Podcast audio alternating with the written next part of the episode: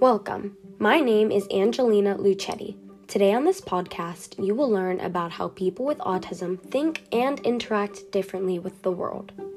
This topic is in relation to the novel The Curious Incident of the Dog in the Nighttime by Mark Haddon. When discussing this topic, we must first break down the complexity of their brain. From my first source, southwesthealth.org, there's not one single pattern of changes that appears in every autistic person. Studies of brain structure found that dissimilar results are the typical outcome. The hippocampus is a part of the brain with the major role in learning and memory. Young individuals with autism usually have an enlarged hippocampus, which affects the area of the brain responsible for storing and forming memories. This could be a possible explanation on how Christopher didn't remember his mom too vividly. He could only recall around two specific memories. You may have noticed that they thrive in alone time. They have an inner dialogue which tends to be quite talkative. They use this skill to help figure out what's occurring in the world around them. If someone talks, they could forget their train of thought. This could be very triggering to some people. When Christopher gets overwhelmed, he tends to shut everyone and everything out. One example of him doing so is on page 4, which reads I rolled back onto the lawn and pressed my forehead to the ground again and made the noise that father calls groaning. I make this noise when there's too much information coming into my head from the outside world. He doesn't process information as quickly as we do. For us, a simple task, like listening, doesn't even seem like a task at all. It's almost as if everything is in slow motion, but extremely fast at the same time. You can understand how that would be completely exhausting for an individual. Moving on to my next web source, Applied Behavior Analysis edu.org we will talk about how they take commentary quite literally. Sometimes you may have communication struggles.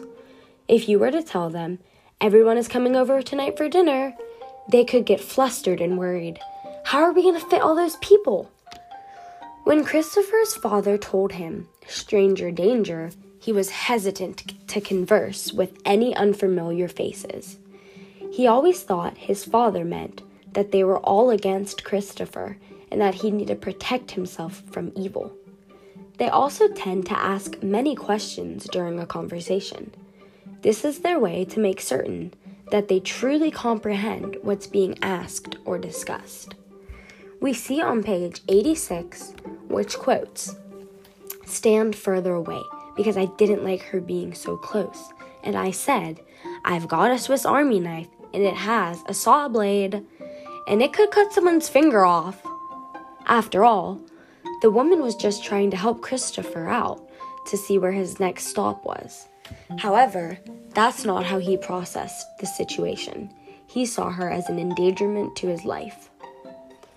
People with autism can be overly blunt. This makes for many ways to upset strangers. It's certainly not uncommon for them to comment on something such as someone's smell or weight or, imp- or appearance. They just simply state their observations, being blinded by the connotation. More people need to understand that autism is an invisible disability. They're unaware of the implications to their word choices. It doesn't help that strangers can't always detect autism. They just assume that the child is simply bad or misbehaved which also makes the parents' skills look faulted.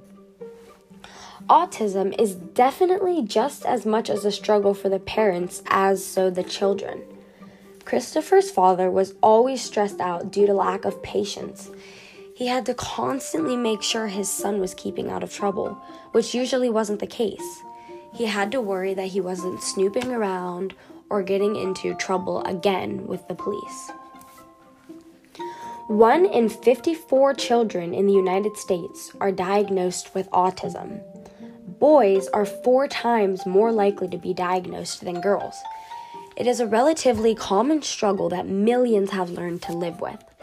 Our differences are what makes us unique. And like Dr. Seuss says, why fit in when you were born to stand out?